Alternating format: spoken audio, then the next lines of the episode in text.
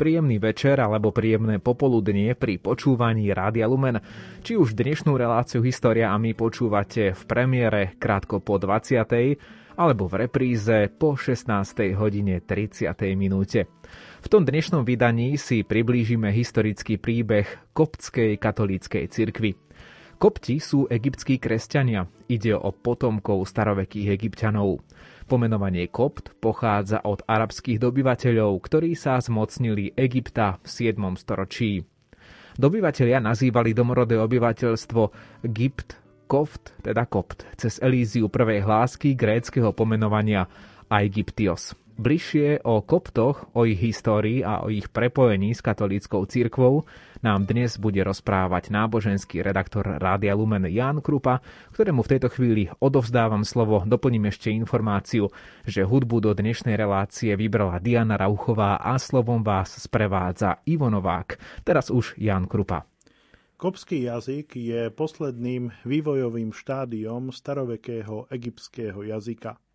V Egypte sa rozprávalo aj po grécky, a to od dobytia krajiny Alexandrom Veľkým. Stalo sa tak v roku 332 pred našim letopočtom. V Egypte sa rozprávalo aj po grécky hlavne vďaka mestu Alexandria. Tá bola založená v roku 331 pred našim letopočtom. Alexandria sa i hneď stala jedným z najväčších miest helenistického a rímskeho sveta. Existujú dôvody veriť, že pri najmenšom v druhom a treťom storočí existovalo dvojazyčné obyvateľstvo egyptského pôvodu, ktoré bolo početné a blahobytné. Starobilé formy písma egyptského jazyka, teda hieroglyfy a hieratické písmo, sa už stáročia nepoužívali. Z praktických dôvodov sa používalo demotické písmo, ktoré potom civilná administratíva rímskeho impéria nahradila gréčtinou. Od prvého storočia sa objavovali nesystematické pokusy písať demotický jazyk s gréckými znakmi. Napriek tomu sa zdá, že vytvorenie literárnej kopčiny v priebehu 3. storočia nášho letopočtu bolo pokusom vzdelanej a bilinguálnej alebo teda dvojjazyčnej elity vzkriesiť egyptský jazyk ako literárny nástroj. Kopské písmo používa grécku abecedu spolu so siedmimi znakmi prevzatými z démotického písma na označovanie znakov, ktoré sa nenachádzajú v gréckej abecede. Existujú dokumenty zo 4. storočia, ktoré sú napísané týmto písmom v pestrosti dialektov – Spomeňme dialekty, napríklad starý bohajrický, fajumický, achmimický a sahidický. Sahidický dialekt sa i hneď stal najrozšírenejším dialektom a zdá sa, že prvým veľkým dielom literatúry vytvorenej v tomto jazyku bol práve preklad kresťanského svätého písma. Kopské písmo sa však používali aj ostatní, teda mám na mysli manichejcov a agnostikov, ako to dokazujú zachované rukopisy. Hoci väčšina prvotnej kopskej literatúry spočíva v prekladoch gréckých diel, je možné, že niektoré apokryfné spisy boli vytvorené v kopčine. Pôvodná kresťanská literatúra napísaná v sahidickom dialekte od 4. do 7. storočia zahrnuje početné životy svetých, homílie, mnížské pravidlá, listy a také povzbudenia. Početné rukopisy dosvedčujú používanie bohajričtiny ako literárneho dialektu od 9. storočia. Po arabskej invázii v roku 642 jazyk víťaza vytlačil gréčtinu ako administratívny jazyk. Aj koptčina sa pomaly vytrácala z každodenného používania a do dneška sa uchovala jedine v liturgii. Dnes sa používajú v kopských chrámoch v liturgii tri jazyky, teda kopčina, bohajrický dialekt, ďalej gréčtina v niektorých formulách a slovách a arabčina v preklade vyhotovenom od stredoveku, a to v jednoduchom štýle, aby ho pochopili alebo mohli pochopiť široké masy. V 17. storočí máme zachovanú takú zaujímavú správu dominikánskeho misionára Van Zlebena, ktorý vraj poznal v 17. storočí v Káhire jedného starca, ktorý vedel rozprávať po kopsky. V ďalšom priebehu našej relácie sa dozviete aj to, ako kresťanstvo prenikalo do Egypta.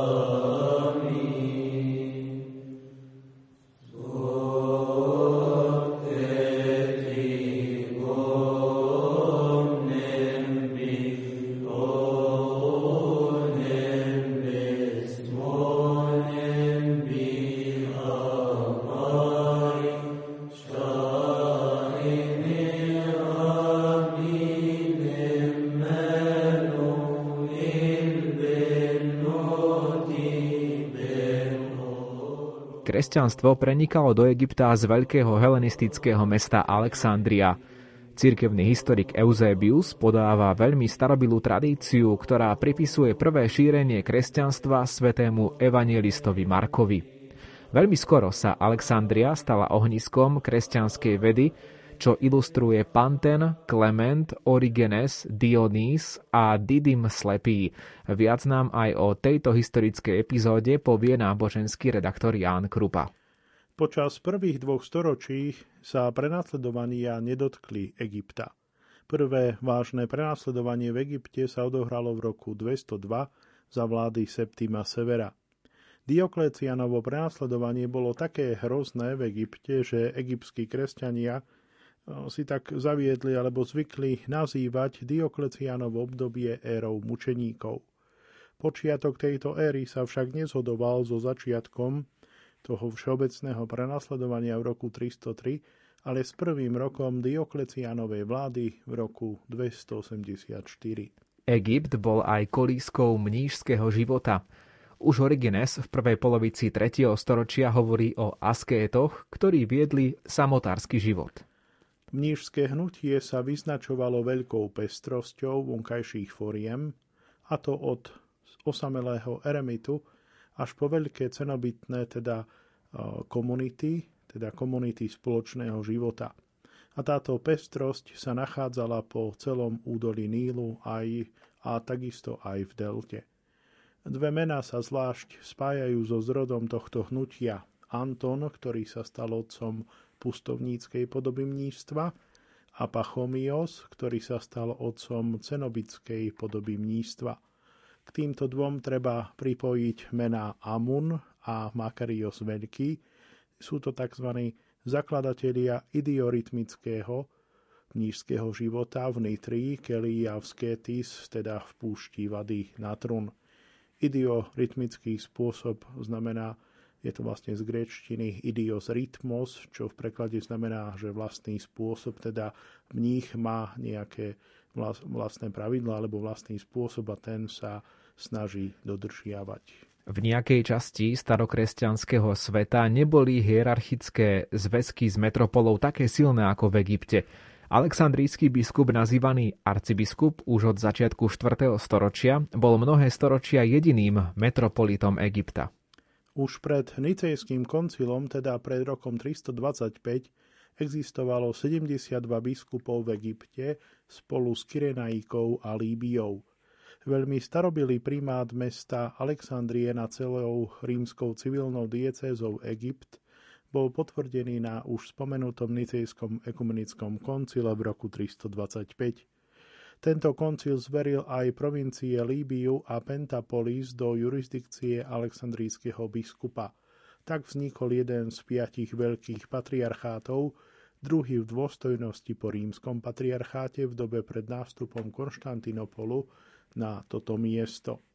Z dôvodu strategickej dôležitosti mesta Alexandria, ale aj z dôvodu zdatnosti literárno-teologickej tradície egyptskej cirkvy, zohrávali alexandrijskí biskupy dôležitú rolu v záležitostiach Veľkej cirkvy mimo hraníc Egypta počas 4. a 5. storočia.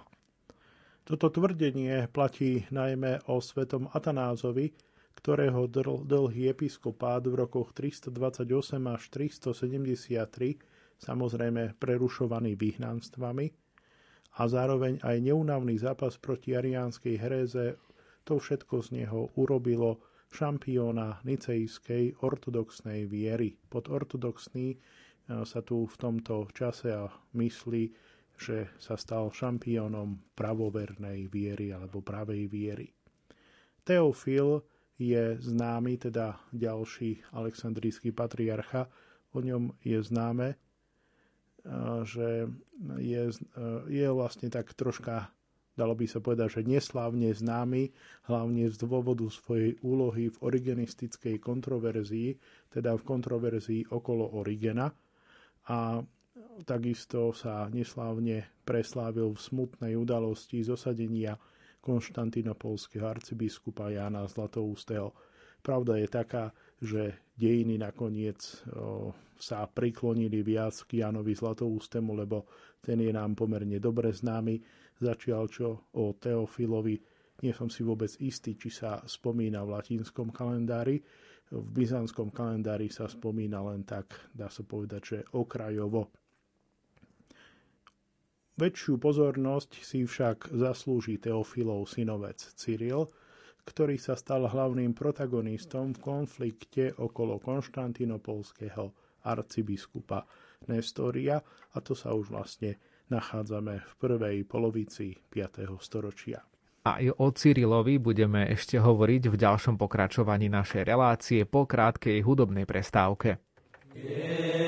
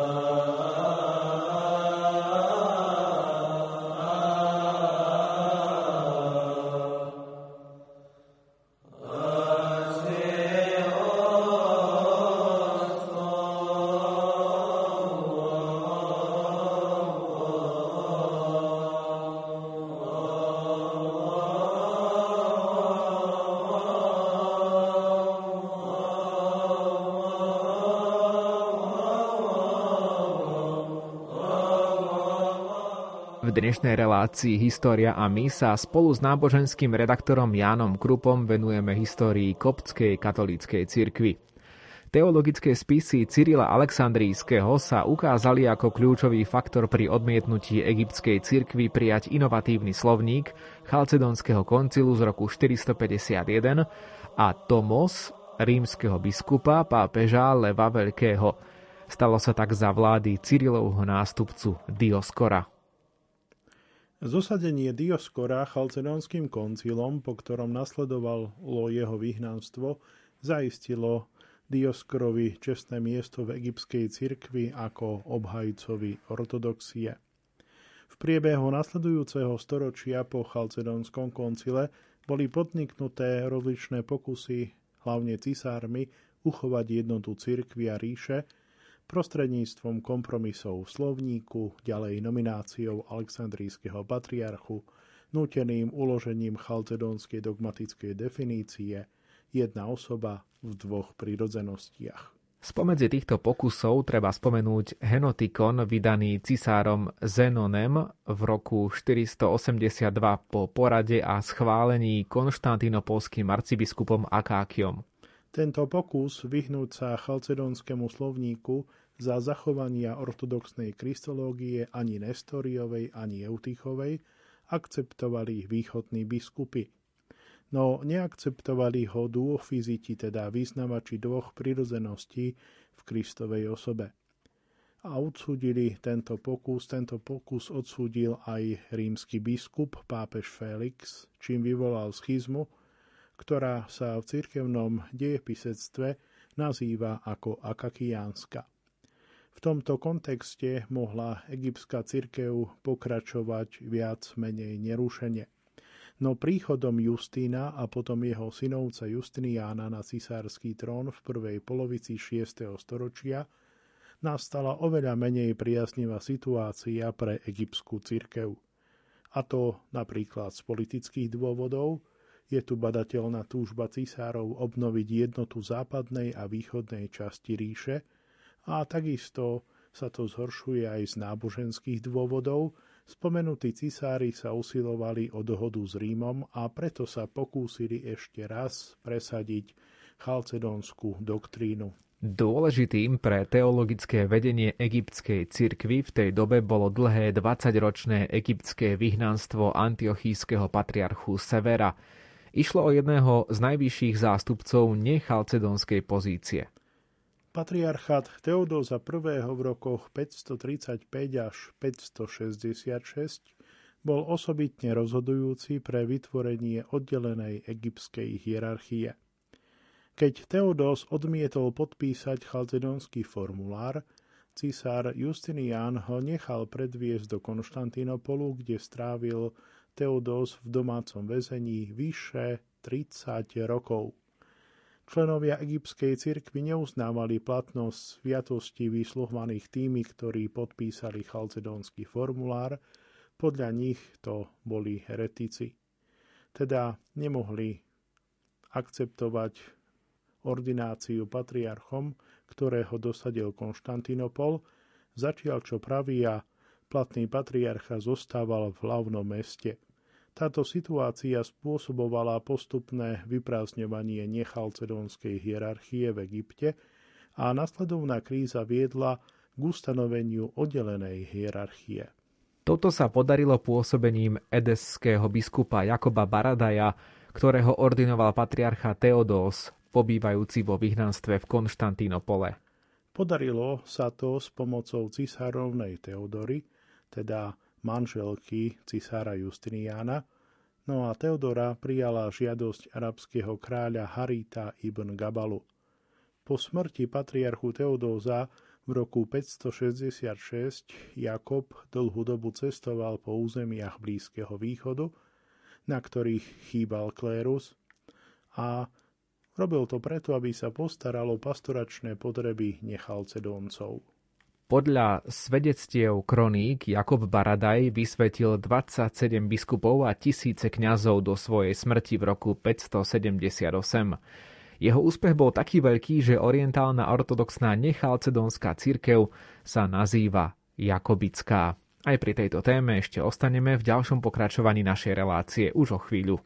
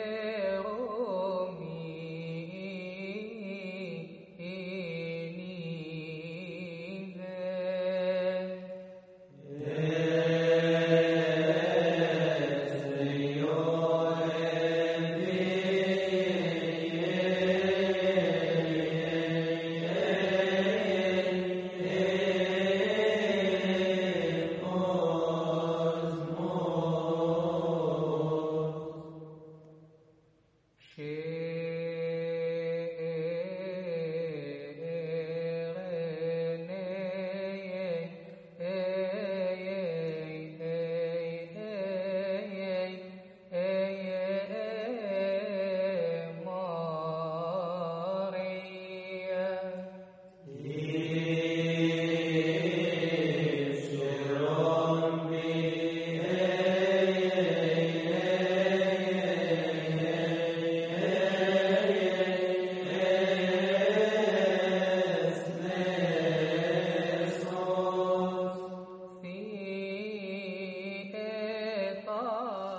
Naladené máte Rádio Lumen, v relácii História a my sa venujeme koptskej katolíckej cirkvi.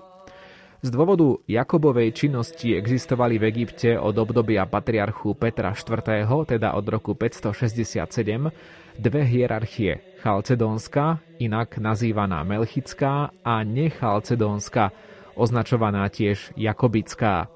Drvivá väčšina ľudu egyptskej cirkvi uznávala iba jakobického patriarchu, zatiaľ čo Melchický patriarcha mohol uplatňovať svoju moc jedine v meste Alexandria za pomoci civilných a vojenských autorít.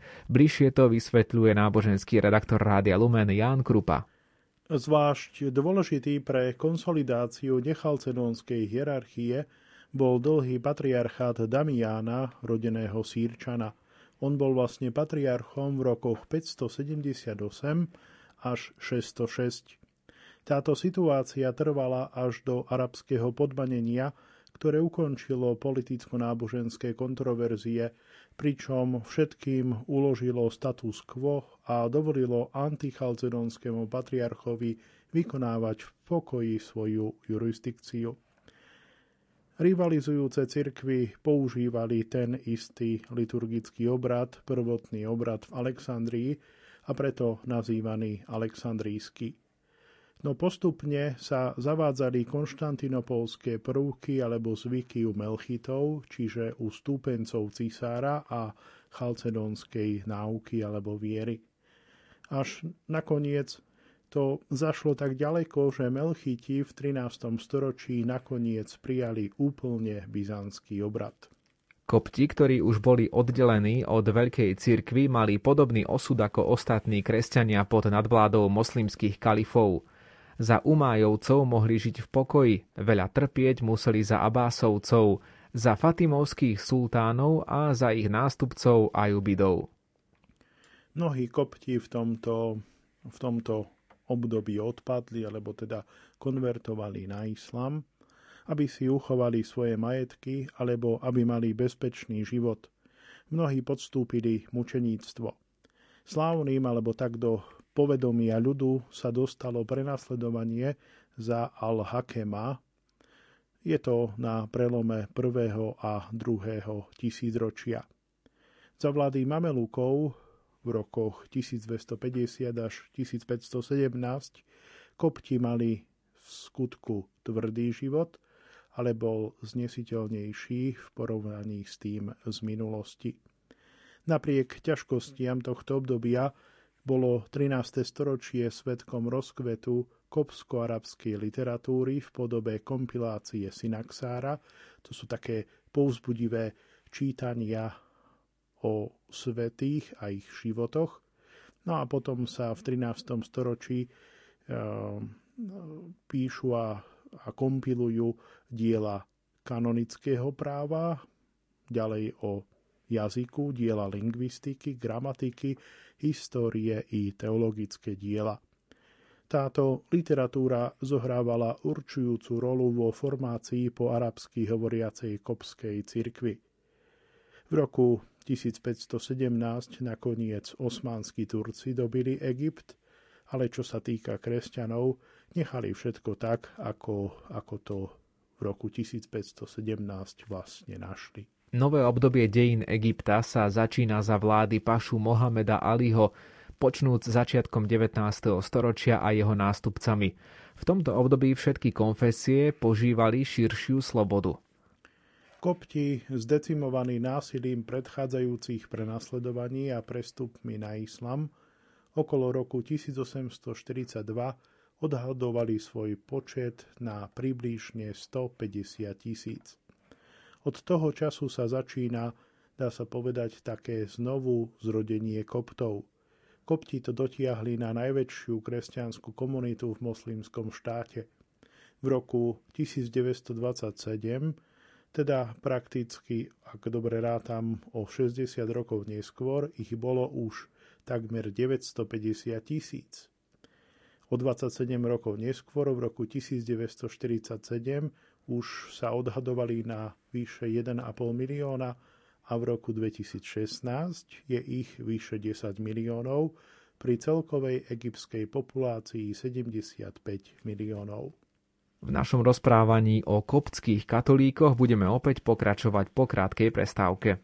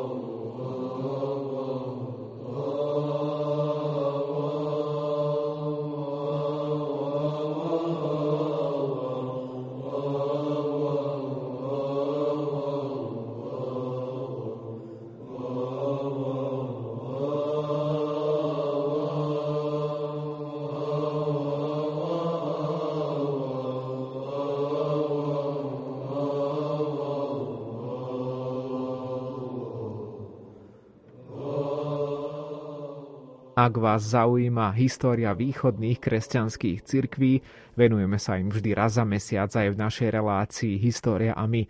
Dnes je to koptská katolícka cirkev, teda sme v Egypte. Pri príležitosti Florenského koncilu koptská delegácia vyslaná patriarchom Jánom XI uzavrela v Ríme úniu, a to podpísaním koncilového dekrétu 14. februára 1442. To však nemalo želaný efekt. Ďalšie pokusy sa odohrali v druhej polovici 16. storočia a v prvých rokoch 17. storočia, no vždy bez úspechu. Viac povie náboženský redaktor Rádia Lumen, kňaz Ján Krupa. V roku 1739 sa jeruzalemský, ale v Káhire sídliaci kopský biskup Atanás vyhlásil za katolíka. Benedikt XIV. mu v roku 1741 zveril starostlivosť o koptov roztrúsených v Egypte. Od 17. storočia totiž fungovala v Egypte misia reformovaných františkánov. Túto misiu ustanovila v roku 1697 posvetná kongregácia de Propaganda Fide pre Horný Egypt. Misia bola nezávislá od kustodie Svetej Zeme. V tej dobe bolo približne 2300 katolíckých koptov. Po Atanázovi kongregácia pre šírenie viery nominovala kňaza Saleha Justusa Maragiho a nominovala ho za apoštolského administrátora, no a po jeho smrti sa jurisdikcia vrátila späť k františkánom. Spomedzi kopských klerikov, ktorí v tej dobe študovali v Ríme v Urbanovom kolégiu, bol Rafael Tuky poverený kongregáciou, aby dozeral na vydávanie alebo vydanie takmer kompletnej série liturgických kníh Aleksandrijského obradu v kopskom a arabskom jazyku. No a toto publikovanie sa odohrávalo v Ríme v rokoch 1736 až 1764. Tuky bol delegovaný za ordinujúceho preláta pre svoj obrad, a to dekrétom z roku 1761. Bol ustanovený na titulárny stolec v Akante a potom preložený na stolec v Arsinoe. Zomrel napokon v Ríme v roku 1787. Medzi tým bola v roku 1761 zverená starostlivosť o koptských katolíkov girkskému arcibiskupovi Antoniovi Flajfelovi. Ten v roku 1758 vstúpil do únie s katolíckou cirkvou. Flejfelom sa začína séria koptských apoštolských vikárov, ktorí občas nemohli prijať biskupskú vysviacku, pretože v tej dobe nebol v Egypte nejaký ďalší katolícky biskup a cesta do Európy bola veľmi obťažná. Keďže nemali chrámy, tak kopskí katolíckí kňazi celebrovali v chrámoch františkánov, a ani nebolo možné pomýšľať na budovanie vlastných kostolov, pokým v roku 1829 sultán Mahmud II neprisnal všetkým podaným katolíkom svojej osmanskej ríše civilnú emancipáciu, teda oslobodenie spod nadvlády kopských pravoslávnych patriarchov. V roku 1824 došla do Ríma nepresná správa, ktorá Rím priviedla k presvedčeniu, že miestodržiteľ Egypta Mohamed Ali chce za každú cenu dať všetkým koptom katolického patriarchu v osobe apoštolského vikára Maxima Guaida.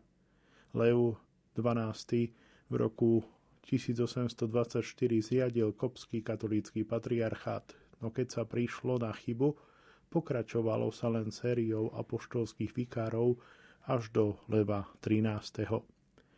V roku 1895 bol povýšený do funkcie apoštolského vikára kňaz Girgis Makar, ktorý prijal meno Kyrilos, alebo môžeme to preložiť ako Cyril, no a ten bol titulárnym biskupom Cezarej Filipovej. Dá sa povedať, že živa bola túžba katolíckých koptov, ktorých počet narástol po vlastnom patriarcháte. Hneď po zvolení Kyrolos Magar viedol púť do Ríma, pri ktorej predstavil pápežovi sľuby koptov.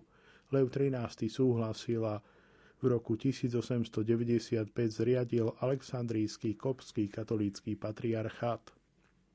Popri patriarchálnej eparchii so sídlom v Káhire mal novootvorený kopský katolícky patriarchát v tej dobe dve sufragánne eparchie. Prvá sa nazývala, alebo dodnes nazýva Hermopoli väčšia, tá sídli v meste Minia a ďalej Téby alebo Luxor so sídlom najskôr v Tachte, potom v Sohagu. V tom istom apoštolskom liste bol Kyrolos Magar menovaný za apoštolského administrátora patriarchátu. Od tej doby počet katolíckých koptov, ktorých bolo približne 5000, začal rýchlo rásť. V roku 1907 ich bolo už 14 tisíc, v roku 1931 35 tisíc. V roku 1950 bolo koptov 57 tisíc a v roku 1959 už 80 tisíc. Ak sa pozrieme do roku 1971, hovoríme už o počte 100 tisíc a keď ideme takmer do súčasnosti, tak v roku 2013 približne 166 tisíc. Guru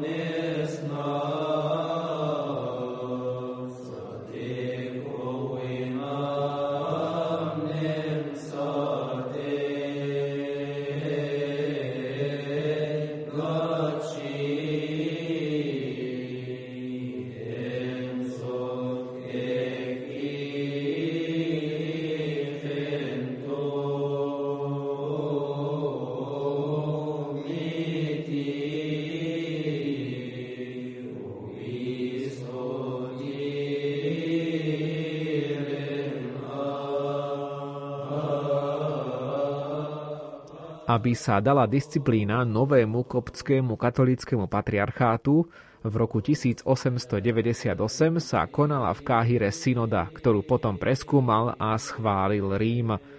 Biskup Kyrilos Makar bol povýšený na patriarchu na konzistóriu 19. júna 1899. Viac nám povie opäť Ján Krupa. Po niekoľkých rokoch plodného apoštolátu má Kyrolos však ťažkosti, a 30. mája v roku 1908 ho Svetá stolica výzve, aby podal demisiu a po výzve, aby opustil Egypt, plánuje najskôr uchýliť sa na ostrov Rodos. Potom si však zvolil Libanon, kde strávil roky formácií a štúdia na, jezuitskom, na jezuitskej teologickej fakulte v Bejrúte. V tom období v ústraní Kyrolos napíše polemické dielo s názvom konštitúciu, božská konštitúcia církvy a vzdá, je to len taký osobný výlev, ktorý by sa nedostal na verejnosť, keby barónka Natálie Duxul nestretla Makara v čase, keď nadviazal kontakty s Alexandrijským grécko-pravoslávnym patriarchátom. Barónka poprosila o možnosť prečítať si túto knihu, no a následne ju dokonca nechala vytlačiť v Ženeve v roku 1913. Ale ešte skôr, ako bola táto kniha daná na index v roku 1915, dokonca ešte pred jej tlačou, Makar, teda biskup Kyrolos, prerušil styky s aleksandrijskými pravoslávnymi a odvolal omily svojej knihy. Kyrolos Makar zomrel v Bejrúte 18. mája 1921. Koptský patriarchát zostal neobsadený a viedol ho apoštolský administrátor až do 10. augusta 1947, keď bol do patriarchálnej hodnosti povýšený Morkos II. Chúzam. V roku 1958 bol povýšený na kopského katolíckého patriarchu tretí zo série Štefan I. Sidarus, ktorý bol v roku 1968 kreovaný za prvého kopského katolíckého kardinála. V roku 1986 bol zvolený patriarcha Štefán II. Gatas, kreovaný na kardinála v marci 2001 pápežom Jánom Pavlom II. V roku 2006 bol zvolený za patriarchu Anton Naguib. Napokon v roku 2013 synoda biskupov Kopskej katolíckej cirkvi, ktorá sa zišla v Káhire, zvolila za nového aleksandrijského patriarchu Koptov Abraháma Izáka Sedraka, ktorý už bol do toho času biskupom mesta Minia. Koptský katolícky klérus bol formovaný v seminári, ktorý postavila Svetá stolica v Mády v blízkosti Káhyry a otvoril ho kardinál Eugen Tisserán v roku 1953. Až donedávna sa kopti nachádzali takmer výlučne v Egypte alebo v Sudáne v blízkosti Egypta. V Jeruzaleme existuje po staročia malá kopská pravoslávna komunita na čele s arcibiskupom a táto komunita udržiava kaplnku v bazilike svätého hrobu, alebo ak to chceme vy, vy, vysvetliť z tej východnej perspektívy, tak je to bazilika vzkriesenia. Ale v ostatnom čase sa kopti začali usádzať aj v Dolnom Egypte a ako iné národy začali tiež emigrovať do zahraničia za prácou a lepšími životnými podmienkami. Mnohí boli nútení opustiť svoju domovinu aj z dôvodu politickej nestability a sociálnych a medzináboženských napätí. Toto všetko sa odohralo v kontexte tzv. arabskej jary. Pre pravoslavných koptov bola napríklad založená v roku 1964 prvá farnosť v Severnej Amerike a potom bolo to vlastne v Toronte, v štát Ontario v Kanade. Dnes sa viac ako milión pravoslávnych koptov nachádza mimo Egypta, hlavne v Európe. Nemecko, Francúzsko, Taliansko, Holandsko, Rakúsko, taktiež v Severnej Amerike, Austrálii a v mnohých týchto krajinách sú v pastoračnej starostlivosti vlastných biskupov. Napríklad pre kopských katolíkov, ktorí emigrovali do Libanonu, Svetá stolica nominovala za ordinára bejrúdskeho arcibiskupa. V súčasnosti existuje v zahraničí 11 malých kopských katolíckých komunít s kňazom – v Taliansku sú to dve komunity, ďalej jedna vo Francúzsku, dve v Kanade, tri v Spojených štátoch, dve v Austrálii a jedna v Kuvajte. V prospech rodiacej sa kopskej katolíckej komunity kandidáti na kňazstvo, ktorí začali prichádzať do Ríma od roku 1724, boli posielaní na formáciu v Urbanovom kolégiu.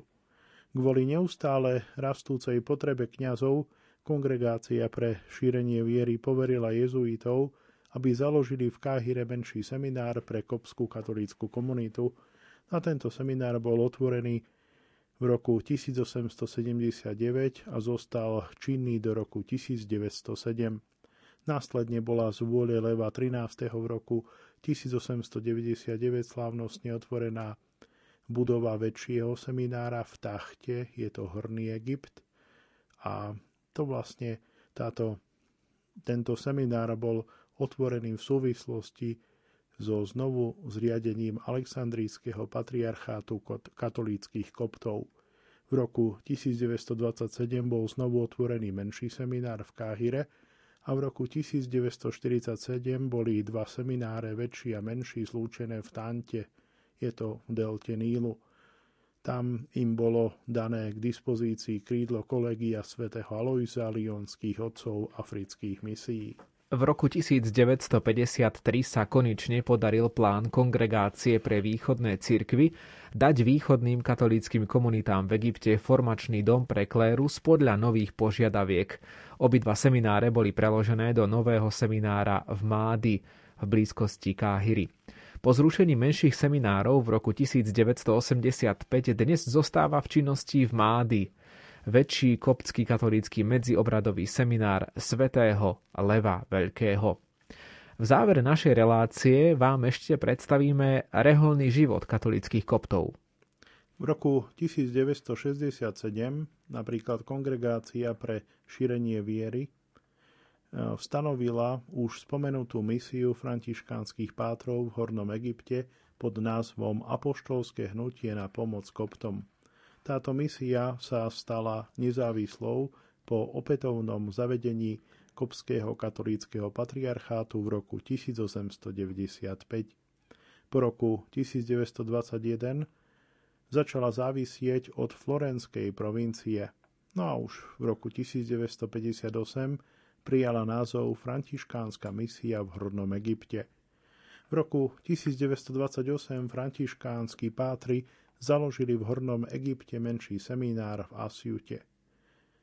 O 8 rokov neskôr bol vybudovaný noviciát v Kúbehu a následne o rok neskôr väčší seminár. Obidva boli v roku 1939 presťahované do Gujsehu, kde prijali názov Východný františkánsky seminár. Tento seminár navštevovali väčšinou katolícky kopti. V roku 1992 bola táto misia premenená na autonómnu egyptskú františkánsku provinciu so sídlom v Káhire. Kongregácia Reholníčok svätého srdca predstavuje prvú autochtónnu ženskú kongregáciu v Egypte, založenú v roku 1913. Na žiadosť koptských katolíckých biskupov Svetá stolica dovolila siedmým koptským katolíckým reholníčkam kongregácie svätých srdc Ježiša a Márie v Libanone vrátiť sa do vlasti, aby tam založili miestnu kongregáciu v službe Egyptu. Kongregácia sa zrodila v roku 1913 v Tachte v Hornom Egypte. Jej cieľom je vzdelávanie egyptských dievčat – Kongregácia založila vedie 13 škôl. Reholníčky sa venujú aj rozličným aktivitám apoštolského charakteru, teda organizujú katechézy, vedú ambulancie, ďalej rozvojové sociálne služby, centrum prijatia pre dievčatá a pre rozvoj ženy. Kongregácia vykonáva vlastnú misiu v Egypte, v Sudáne, kde sú tri domy, v Tunisku s dvomi školami a v Libanone, tam má jedno centrum prijatia. Kongregácia koptských sestier Ježiša a Márie sa zrodila z kongregácie egyptských reholníčok svätého srdca v roku 1969. Od roku 1975 sú inštitútom pápežského práva. A ešte nám zostáva predstaviť Bratstvo malých sestier Ježišových. Bratstvo vzniklo v roku 1939, ale pri zrode, pri jeho zrode stála veľká postava otca Charlesa de Foucaulda, zabitého v Alžírskej púšti v roku 1916 a blahorečeného pápežom Benediktom XVI v roku 2005. Malé sestry Ježišové sú kontemplatívnymi sestrami vo svete. Túžia viesť autentický život v spoločenstve s Bohom, pričom žijú uprostred pracujúcej masy ľudí. Malé sestry Ježišove, ktoré prišli do Egypta v septembri 1951 na žiadosť kopského katolíckého patriarchu, podliehajú jurisdikcii kopskej katolíckej hierarchie. Sme v závere relácie o koptskej katolíckej cirkvi. Autorsky ju pripravil náboženský redaktor Rádia Lumen Ján Krupa.